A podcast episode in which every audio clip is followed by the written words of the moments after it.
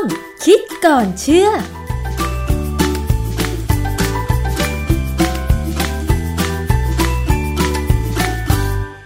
พบกันในช่วงคิดก่อนเชื่อกับดรแก้วกังสดานนภัยนักพิษวิทยากับดิฉันชนาทิพไพรพงศ์นะคะ คุณผู้ฟัง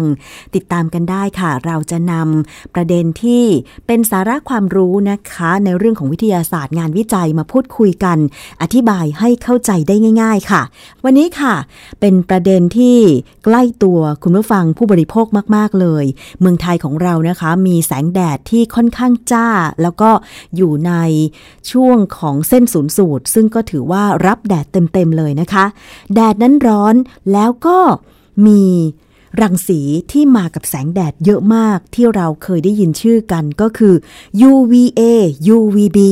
มันคือรังสีอะไร แล้วมันจะทำร้ายผิวหนังของเราได้ไหม จะมีวิธีการป้องกันอะไรได้หรือเปล่านะคะ ลองไปฟังจากอาจารย์แก้วนะคะ ค่ะอาจารย์คะ เรื่องของแสงแดดเนี่ยใครเห็นใครก็ต้องเดินหลบ แต่บางคนหลบไม่ทัน อย่างเช่นคนที่ต้องทำงานกลางแจ้ง อย่างดิฉันเองเนี่ยนะคะ เวลาไปทำสวน ก็ต้องใส่เสื้อผ้า แขนยาว ปิดคอนะคะ แล้วก็ใส่หมวก ใส่รองเท้าบูทคือพยายามใช้ทุกวิถีทางในการป้องกันไม่ให้แสงแดดมาโดนตัวโดนผิว เพื่อไม่ให้มีผิวดำหรือว่าโดนทำร้ายจากแสงแดด ปกติเนี่ย ถ้าเป็นชาวไร่ชาวนาเขาก็พยายามแต่งเสื้อใส่เสื้อผ้านะให้มันมิดชิดที่สุดค่ะกรรมกรเนี่ยนะฮะที่ใช่ทำงานกลางแดดเนี่ย ข้อดีของการใช้เสื้อผ้าใส่ให้มันเป็นตัวและปิดเกับหมดเนี่ยนะที่ได้ก็คือการแสงแดดอันหนึ่งแต่อีกอันหนึ่งก็คือ สามารถทำให้มีเหงื่อซึมออกมาได้ค่ะมีเสื้อผ้าจะลดความร้อนนะฮะความจริงมันมีเรื่องหนึ่งที่ผมก็มารู้ทีหลังก็คือ อย่างเช่นเวลาเราเดินไปกลางแดดเนี่ย ให้เรากางร่ม ต้องดูก่อนว่าพื้นที่กลางร่มเนี่ยเป็นพื้นซีเมนต์หรือเป็นพื้นหญ้าถ้าจะเป็นพื้นหญ้าเนี่ยแสงแดดมันก็จะถูกหญ้าเนี่ยดูดซึมไปค่ะแต่ถ้าเป็นพื้นซีเมนต์เนี่ยแสงแดดสะท้อนขึ้นมาหาเรานะผู้หญิงบางคนเนี่ย บอกว่าไม่อยากให้ผิวดำเนี่ยแต่ไปเดินกลางแดดโดยที่เป็นพื้นซีเมนต์เนี่ยและกลางร่ม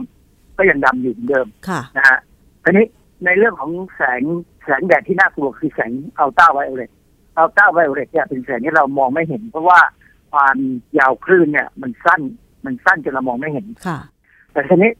มันเป็นแสงที่เป็นตัวปัญหาที่ทำให้สุขภาพเราเสียค่ะ โดยเฉพาะสุขภาพเรื่องเรื่องผิวผิวหนังเนี่ยนะฮะจะสังเกตว่าคนที่ทำงานกลางแดดและป้องกันไม่ดีเนี่ยจะแก่เร็วเกินวัยคือผิวหนังเราเนี่ย มันจะสามารถจะแบ่งเซลล์ใหม่ได้เนี่ยไม่เกินห้าสิบครั้ง โดยประมาณเนยนะฮะค่ะเพราะฉะนั้นถ้าแบ่งปีละครั้งห้าสิบครั้งก็นี่ก็จะอยู่ได้ห้าสิบปีที่ค่ะว่าผิวจะเป็นผิวปกตินะค่ะฮะหลังจากนั้นแล้วเนี่ย ผิวก็จะเหี่ยวย่น ถ้าใครแบ่งผิวปีละสองครั้ง ก็ยิ่งน้อยลงไป อืมค่ะ เจ้าตัวปัญหาที่ทำให้ผิวเราเสียเนี่ย ก็คือแสงอัลตราไวโอเลตมันมีสามแบบ แบบแรกเนี่ยคืออัลตราไวโอเลต A ที่เขาเรียกว่า A UVA เนี่ย มันอยู่ในแสงแดดประประมาณ 95%เลย ค่ะ แล้วมันก็สามารถทะลุกระจกได้ด้วยอืมเพราะฉะนั้นบ้านเราปัจจุบันเนี่ยส่วนมากชอบทำหน้าต่างกระจก ก็ต้องมีผ้าม่านคอยบังมันเอาไว้นะฮะแต่ว่าประเด็นปัญหาคือ ถ้าเราเดินนอกบ้านหรือเราอยู่ในบ้านมีกระจก แต่ว่ามันทะลุเข้ามาได้เนี่ย มันเข้าสู่ผิวหนังชผิวหนังชั้นลึกๆคือเดิมไม่ของเราเนี่ย ผิวหนังแท้เนี่ยได้ แล้วมันก็เป็นตัวที่ส่งปัญหาเกี่ยวกับมะเร็งผิวหนังทำให้ผิวแก่ก่อนวัยเหี่ยวย่นนะเกิดจุดด่างดำคือจุดด่างดำบางอย่างเนี่ย มันก็เกิดขึ้นตามเวลาที่ผ่านไปมันสะสมค่ะนะเขาจริงบอกว่าแสง UVA เนี่ย มันเกี่ยวกับการเอจจิ้งเอาตัว A เนี่ยเป็นตัวหลักเลยค่ะว่า UVA กับเอจจิ้งก็คือทำให้ผิวหนังทำให้เราแก่ แสง UV อีกอันหนึ่งมีทั้งปัญหา มีทั้งประโยชน์คือ UVB ค่ะ UVB เนี่ยถ้าคิดเป็นปริมาณที่อยู่ในรังสีในในแสงอาทิตย์แล้วเนี่ย จะอยู่ประมาณ5เปอร์เซ็นต์รังสีนี้ส่วนใหญ่ไม่ทะลุผ่านกระจก การสัมผัสการแจ้งเนี่ยจะก่อให้ผิวไหม้แดดทำให้เราเกิดที่เขาเรียกว่าเบิร์นนิ่งนะฮะค่ะทำให้คนเนี่ยแสบผิวอะไปทำมุดเราไปอยู่กลางแดดนานๆนะครับฉะนั้นก็เลยบอกว่า UVB burning ก็มันจะเชื่อมกันดีนะฮะเพราะแต่ว่า UVB เนี่ยเป็นตัวกระตุ้นให้ผิวหนังเราเนี่ยใต้ผิวหนังเราเนี่ยสสามารถสังเคราะห์วิตามินดีจากคอเลสเตอรอลได้ เพราะฉะนั้นการได้รับแสง UVB เนี่ย ในปริมาณที่พอเหมาะ เช่นเขาบอกว่าควรจะตากแดดตอนเช้าไม่เกินเก้าโมงเช้าเนี่ยสำหรับบ้านเรานะครับคนไทยนะสักสิบห้านาทีเนี่ยต่อวันเนี่ยพอเลยได้วิตามินดี ไม่ต้องไปกินวิตามินดีที่เป็นแคปซูลค่ะ ส่วนอีกตัวหนึ่งคือ UVC เนี่ย UVC ที่จริง ๆ แล้วพลังงานมันสูงมาก เพราะฉะนั้นถ้ามันส่องมาถึงโลกเรามาถึงตัวมนุษย์เราเนี่ยเราทนไม่ไหวมันจะทำร้ายเราเลยค่ะแต่ UVC ยังติดอยู่ที่ชั้นโอโซนที่เป็นบรรยากาศของโลกเรา ปกติเนี่ยชั้นโอโซนเนี่ยมันจะคลุมอยู่ทั่วโลก เพื่อป้องกันแสง UVC แต่เราเคยมีปัญหาทางขั้วโลกใต้เนี่ยที่ที่ชั้นโอโซนมันมันมันแหว่งแหว่งเพราะว่า เกิดมลพิษจากที่มนุษย์เนี่ยปล่อยสารเคมีอะไรขึ้นไปในอากาศ แต่โชคดีอย่างหนึ่งคือช่วงโควิดเนี่ยเขาบอกว่าช่องโหว่จะปิดแล้ว เพราะฉะนั้นถ้าเราสามารถคงปริมาณของการปล่อยสารพิษให้น้อยลงได้อย่างช่วงโควิดเนี่ยเราก็จะไม่มีปัญหาเรื่อง UVC แต่ว่าความหวังนี่คงจะลำบาก เพราะว่าประเทศใหญ่ๆเนี่ยอย่างอเมริกาอย่างอย่างจีนเนี่ยก็ยังปล่อยอยู่ค่ะสารเนี่ยพอเริ่มกลับมาทำอุตสาหกรรมเนี่ย สารพิษมันจะต้องเริ่มเข้าไปอยู่ในบรรยากาศค่ะช่องโหว่ก็ต้องคงต้องเปิดอีกเราก็ต้องระวังเพราะฉะนั้นโดยสรุปแล้วเนี่ยแสง UV เป็นแสงที่ค่อนข้างมีปัญหานะค่ะมันจะเป็นแสงที่ทำให้คอลลาเจนของผิวหนังเนี่ยเสื่อม แล้วถ้าผิวหนังเสื่อมมากๆ เนี่ย ก็จะทำให้แสงเข้าไปถึงชั้นเซลล์ที่มีชีวิต ไปทำให้หน่วยพันธุกรรมของเราเนี่ยเปลี่ยนสภาพอืมเพราะฉะนั้นเราอาจจะเป็นมะเร็งได้ค่ะไม่ยาก จะสังเกตว่าเวลาเราออกแดดโดยเฉพาะตอนเที่ยงตอนบ่ายโมงอย่างเงี้ยอาจารย์ ถึงแม้ว่าเราจะใส่เสื้อแขนยาว กางเกงขายาว ใส่หมวก ใส่ผ้าคลุมมาถึงคอแล้วเนี่ย แต่ทำไมสังเกตว่าเราก็ยังดูคล้ำอยู่ก็แสงที่มันจะท้อนจากพื้นอืครับมผมจำได้คนบางคนเนี่ยบอกว่าเขาอยู่ในเพิงแต่อยู่ข้างถนนค่ะซึ่งถนนนั้นเป็นซีเมนต์คนพวกนี้ พวกแม่ค้าขายอาหารขายของอะไรเนี่ยนะฮะถ้าอยู่บนถนนอยู่ใกล้ถนนที่เป็นซีเมนต์เนี่ยแสง UV แสงแดดเนี่ยมันจะท้อนเข้าหาอยู่แล้วค่ะเพราะจะคล้ำเพราะฉะนั้นวิธีป้องกันก็คือ ต้องมีกระจกที่เป็นกระจกที่กรองแสงอืมมันเองคือปัญหาคือว่าตึกในบ้านเราเนี่ยโดยเฉพาะในกรุงเทพเนี่ยนะตึกสูงๆเนี่ยเขาใช้กระจกกระจกกรองแสงเท่านั้นเลย แต่การที่มันกรองแสงทำให้ไม่ร้อนเท่าไหร่เนี่ยทำให้มันกรองแสง UVB ออกไปด้วยค่ะเพราะฉะนั้น เขาพบว่าคนกรุงเทพเนี่ย ขาดวิตามินดีอืมค่ะนะเราบอกว่าคนไทยเนี่ยอยู่แถบเส้นศูนย์สูตรไม่ควรจะขาดวิตามินดีเลยแต่ปรากฏว่าจริง ๆ แล้วเนี่ย มีอาจารย์แพทย์ทางที่ที่รามาธิบดีเนี่ยศึกษาเนี่ยพบเลยว่าคนไทยที่ทำงานในตึกสูงๆเนี่ยขาดวิตามินดี เพราะว่าอะไรไปถึงที่ทำงานเช้าตรู่ออกจากที่ทำงานก็ค่ำแล้ว ไม่มีโอกาสได้เจอแสงเท่าไหร่อืมถ้าจะได้แสงที่มันผ่านกระจกได้บ้าง ก็ไม่มีเพราะว่า มันกระจกมันปิดไอ้นั่นเขาใช้ฟิล์มหมดเลย แต่สำหรับคนทั่วไปที่ไม่ได้ทำงานในห้องที่มีกระจกเนี่ย เราต้องเดินไปเดินมาผ่านไปในกลางแดดอะไรก็ตามเนี่ย UV เนี่ยถ้ามันสะท้อนขึ้นมาได้ หรือมันเข้าถึงเราได้เนี่ย มันก็จะเป็นตัวเป็นก่อปัญหากับดวงตา อืมอะค่ะเพราะว่าแสง UVB เนี่ย เป็นตัวที่เป็นต้นเหตุของการทำให้เกิดต้อกระจก เพราะฉะนั้นเวลาเราบางหลายๆคนมีสมาร์ทโฟนใช่ไหมสมาร์ทโฟนของบางคนเนี่ยจะมีโปรแกรมหนึ่ง ที่เขาพยากรณ์อากาศให้เรานะบอกอุณหภูมิวันนี้เท่าไหร่เท่าไหร่เนี่ยถ้าเข้าไปดูลึกๆเนี่ยเขาจะบอกเลยว่าวันนี้แสง UV เนี่ย มันจะอยู่ในระดับเสี่ยงอันตรายไหมเช่น ถ้าระดับต่ำกว่าสองเนี่ย จะไม่อันตรายค่ะนะถ้าสามถึงห้าเสี่ยงเสี่ยงปานกลางหกถึงเจ็ดเสี่ยงสูง ถ้าแปดถึงสิบเนี่ยเสี่ยงสูงมากอืมถ้าเป็นสิบเอ็ดบวกเนี่ย อันนี้ไม่อยากนึกถึงเลยเพราะสิบเอ็ดบวกเนี่ยคือเต็มที่เลยออกไปเนี่ย ต่อให้กลางร่มนะฮะมันก็อาจจะ ทั้งร้อนทั้งอะไรก็ตามเนี่ยทำให้เรามีปัญหาได้ อืมก็จะสังเกตว่า ถ้าเราออกไปกลางแจ้ง วันที่แดดจัดๆนอกจากเราร้อนแล้วเนี่ยนะคะ เราก็เหมือนจะตาสู้แสงไม่ได้นะอาจารย์ เราต้องหยีตาเวลาเราเดินไปกลางแดด อันนี้หรือเปล่าอันตรายของ UVB อะค่ะอาจารย์ เพราะฉะนั้นทุกคนควรจะสวมแว่นด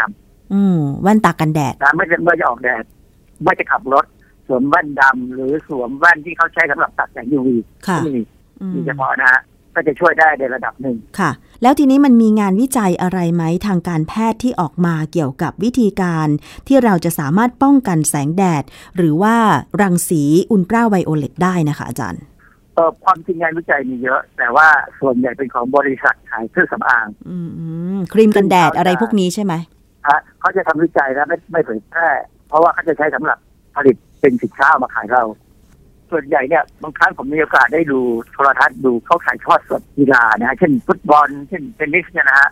จากประเทศที่อยู่ในแถบอบอุ่นซึ่งอากาศช่วงเที่ยงเนี่ย มันก็ไม่ร้อนเท่าไหร่นะ มันก็สบายๆนะฮะมีลมพัดบ้างแต่แดดมันก็คือจ้า ผมก็ถามตัวเองว่าเอ๊ะแสงอย่างนี้มันเป็นอันตรายไหมค่ะก็พยายามไปหาข้อมูลดูในเว็บไซต์ต่าง ๆ เนี่ยนะ ก็พบว่า จริง ๆ แล้วอันตรายอืมเพราะว่าแสง UV เนี่ย มันส่งถ้ามันส่งเป็น UVB ลงมาหรือ UVA ก็ตามเนี่ย ในระดับตอนช่วงตอนเที่ยงเนี่ย เป็นช่วงที่น่ากลัวที่สุดค่ะ ก็เลยคิดติดต่อไปว่า แล้วเด็กไทยเราล่ะ ที่อยู่ในชนบทในหน้าหนาวอะ ที่บางครั้งเนี่ยครูต้องเอาเด็กออกมานั่งตากแดดเรียนหนังสือเนี่ย ค่ะ ตาเขาจะเป็นยังไง อือฮึสรุปแล้วเนี่ย ตาเขามีปัญหานะฮะ เพราะฉะนั้นวิธีแก้ปัญหาเด็กชนบทในหน้าหนาวเนี่ย คือต้องหาห้องเรียนที่มันจะไม่หนาว อืมไม่ใช่ออกมาผิงแดดรันะฐบาลต้องหางบประมาณมาทำห้องเรียนที่ไม่หนาว ให้เขาเพื่อเขาจะได้ไม่ต้องไปนั่งตากแดดค่ะ สุขภาพตาของเด็กที่สำคัญมากนะ ถ้าเด็กตาบอดเนี่ย หรือตาไม่ดีเนี่ยก็จะทำงานไม่ค่อยได้ค่ะกำลังประชาชนของเราก็จะแย่นะฮะองค์การอนามัยโลกเนี่ยให้ความสำคัญกับเรื่องนี้มากเลยค่ะมีหนังสืออิเล็กทรอนิกส์ คือเป็นหนังสือที่ไม่ได้ตีพิมพ์เป็นเล่มอะนะแต่ว่า คืออาจจะมีเป็นเล่มก็ได้แต่ผมไม่รู้นะแต่ผมไปค้นได้เนี่ยว่ามันเป็นหนังสืออิเล็กทรอนิกส์ตีพิมพ์เมื่อปี 2002 ชื่อ global solar UV index กับ practical guide คือเป็นหนังสือที่เกี่ยวกับเรื่องของดัชนีของ UV ที่เราพูดเมื่อกี้นะฮะว่าระดับเท่าไหร่เป็นอันตราย ระดับเท่าไหร่ไม่อันตรายเนี่ย แล้วเขาก็พูดวิธีการแก้ปัญหาค่ะซึ่งผมว่าหนังสือเล่มนี้น่าจะมีคนไทยแปลแล้วล่ะ แต่ว่าผมยังหาไม่เจอ หรือถ้ายังไม่มีใครแปลเนี่ย หน่วยราชการเช่นกระทรวงสาธารณสุขเนี่ยคุณจะแปลค่ะแล้วก็เผยแพร่ให้คนได้อ่านนะฮะเพราะว่าเขามีประเด็นเกี่ยวกับแสง UV ที่คนทั่วไปตั้งแต่อนุบาลยันแก่เลยเนี่ยควรจะรู้ เช่นว่าช่วงเวลาไหนของ UV เนี่ยแสง UV ในแดดเนี่ยจะอันตรายที่สุดตำแหน่งภูมิศาสตร์ที่อันตรายที่สุดอยู่ตรงไหนอย่างเช่นประเทศไทยเราเนี่ยเราอยู่เส้นศูนย์สูงอันตรายเราไหมนับเกือบร้อยเปอร์เซ็นต์เลยอันตราย เราอือฮึเราอยู่ในเขตอันตรายมากค่ะนะฮะสภาวะท้องฟ้าที่อันตรายที่สุดเป็นยังไง ยังไงคะ วันไหนฟ้าใสเนี่ยนะ มันมาเต็มเต็มๆความสูงของพื้นที่ ความเบาบางของบรรยากาศเช่นคนกรุงเทพกับคนเชียงใหม่ต่างกันขนาดไหนค่ะนะฮะความแตกต่างของฤดูกาลฤดูกาลเช่นหน้าร้อน หน้าหนาวหน้าฝน หน้าฝนนี่มันก็จะมีเมฆเยอะก็ค่ะก็ดีขึ้นอีกระดับหนึ่งนะฮะและการสะท้อนแสงผ่านพื้นผิวที่เราเดินผ่านตอนที่เห็นเป็นยังไงตอนอะไรเป็นยังไงค่ะผมจริงๆ ผมอยากจะแปล ขึ้นเว็บนะ แต่มันไม่ใช่เส้นทางของผมอะไม่ใช่แนวทางของผม มันควรจะเป็นคนที่จบทางด้านฟิสิกส์นะหรือว่าจบทางด้านที่มันเกี่ยวกับเรื่องแสงค่ะ แปลจะดีกว่าผมนะฮะตอนนี้มันมีเรื่องหนึ่งที่สำคัญมากเลย คือเวลาเราซื้อเครื่องสำอางเนี่ยครีมกันแดดเครื่องหมายในตัวหนังสือบอกว่า SPF ค่ะ SPF 15เนี่ยหมายความว่าไงใช่ไหมฮะก็ ความหมายของ SPF 15ที่ผมไปดูในเว็บไซต์ที่เขาอธิบายเนี่ยเขาบอกว่าถ้าเราทาสมมติเป็นครีมกันแดดนะเราทาครีมกันแดดเนี่ย หนาประมาณปริมประมาณความหนาเนี่ย2มิลลิกรัมต่อพื้นที่ซึ่งใครจะไปคำนวณนะฮะก็เดาๆไว้แล้วกันนะฮะหนา2มิลลิกรัมต่อพื้นที่ผิวหนัง1ตารางเซนติเมตรอือฮึก็คงจะสักพอสมควรแหละ ให้มันเหนียวเหนียวๆหน่อยแล้วทาให้คลุมพื้นที่ได้หมดเนี่ยนะที่จะโดนแดดเนี่ยค่ะ เราจะสามารถตากแดดเพิ่มขึ้น 15 เท่าอือฮึคำว่า 15 SPF 15 ก็คือ 15 เท่าค่ะของระยะเวลาเดิมที่เคยทนได้ เช่น ถ้าเรานั่งอยู่กลางแดดชายทะเลเนี่ยได้ประมาณ 15 นาที แล้วเราก็จะรู้สึกว่า โอ้โหผิวมันแสบแล้ว แดงแล้ว ถ้าเราทาไอ้ SPF 15 เนี่ยนะลงไปเนี่ยเราเอา 15 ไปคูณกับ 15 นาทีเดิมเนี่ย เราจะนั่งได้ถึง 225 นาทีอืมหรือ 3 ชั่วโมง 45 นาที ค่ะซึ่งจริง ๆ ไม่ใช่หรอกจริง ๆ นั่งได้สักครึ่งชั่วโมงก็บุญแล้วนะฮะมันมีปัจจัยอื่นที่จะทำให้เรารู้สึกทนไม่ไหวค่ะเช่นแสงมันแรงจนตาเราทนไม่ไหวเนี่ย หรือว่าอารมณ์มันแรงจนเราอยู่ไม่ไหวเนี่ยนะฮะคือมันอาจจะไม่ถึงกับร้อนแรง แต่ว่าสิ่งรอบตัวสิ่งรอบๆเนี่ยมันจะทำให้เราทนไม่ไหวค่ะเพราะว่าอะไรเพราะไอ้ตัวเลข SPF 15เนี่ยเขาทดลองในห้องทดลอง ซึ่งคุมทุกอย่างได้หมดตอนนี้คำถามว่าถ้า SPF 15อยู่ได้แค่15 เท่า งั้นเราเอา SPF ห้าสิบ50ขึ้นเลยดีไหมค่ะ เออ50เท่าไปเลย จริง ๆ มันไม่ใช่อย่างนั้น คือช่วงความสามารถในการปกป้องเราให้เรานั่งได้นานขึ้นเนี่ย มันไม่ได้เป็นเส้นตรงอย่างสมมติตัวอย่างง่ายๆถ้า SPF 2มันจะดูดซับแสง UVB ได้50เปอร์เซ็นต์ค่ะนะนี่เราพูดถึง UVB แล้วนะ เพราะว่าตัวปัญหาที่เราควรจะต้องดูแลคือ UVB เพราะมันพลังงานมันสูงค่ะนะฮะสองเนี่ย เราดูดซับ UVB ได้50เปอร์เซ็นต์ ถ้า20ได้95เปอร์เซ็นต์ก็ดูสูงนี่นะค่ะสิบห้านี่ได้เก้าสิบสามยี่สิบได้เก้าสิบห้าสามสิบได้เก้าสิบหกสี่สิบห้าได้เก้าสิบเจ็ดเพราะฉะนั้นจริง ๆ แล้วเนี่ย แค่ SPF สิบห้าก็ดูดซับได้ถึงเก้าสิบสามเปอร์เซ็นเพิ่มขึ้นไปถึงห้าสิบได้เก้าสิบแปดก็ไม่ได้อีกนิดเดียว คนที่เขาเชี่ยวชาญเรื่องเกี่ยวกับผิวหนังเนี่ย ก็จึงแนะนำว่าแค่ SPF แค่สิบห้าเนี่ยพอแล้ว คือนั่งได้เกินกว่าที่เคยนั่งสิบห้าเท่า ก็ควรจะเข้ามาในที่ร่มได้แล้ว จะไปนั่งทำอะไรกลางแดดยกเว้นชาวนาชาวไร่เหรอเราจะไปทำนาทำไร่แล้วเราทาเครื่องสำอางพวกนี้เหรอมันจะไหวไหมอาจารย์บางทีก็เป็นความเข้าใจผิดไงคะว่า SPF 15 กันได้ 15 เท่า เพราะฉะนั้นใช้ครับ SPF สูง ๆ ไปเลยจะได้กันได้มากกว่า ผิวก็ไม่คล้ำอะไรอย่างเงี้ยอาจารย์ ซึ่งไม่จริงนะฮะอย่างที่บอกแล้วว่าไอ้การที่เพิ่มปริมาณเข้าไปเนี่ย ครีมพวกนั้นจะเหนียวและหนึบดับนะค่ะไม่สบายหรอกค่ะนะฮะแล้วมันก็อยู่ได้เพิ่มอีกนิดเดียว เพราะฉะนั้นแค่สิบห้าแล้วก็รีบเข้า คือ SPF สิบห้าเนี่ยควรจะอยู่ได้ไม่เกินเอาว่าตีว่าชั่วโมงหนึงเนี่ยก็รีบเข้าได้แล้วค่ะนะเพราะว่าเวลาเหงื่อออกเนี่ยเครื่องสำอางมันหลุดด้วยใช่ไหมใช่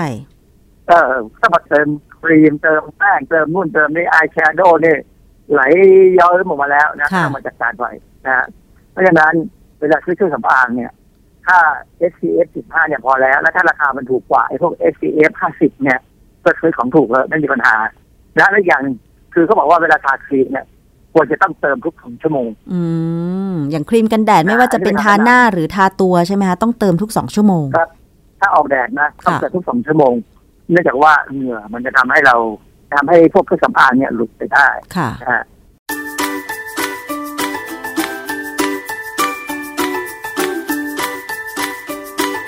ช่วงคิดก่อนเชื่อ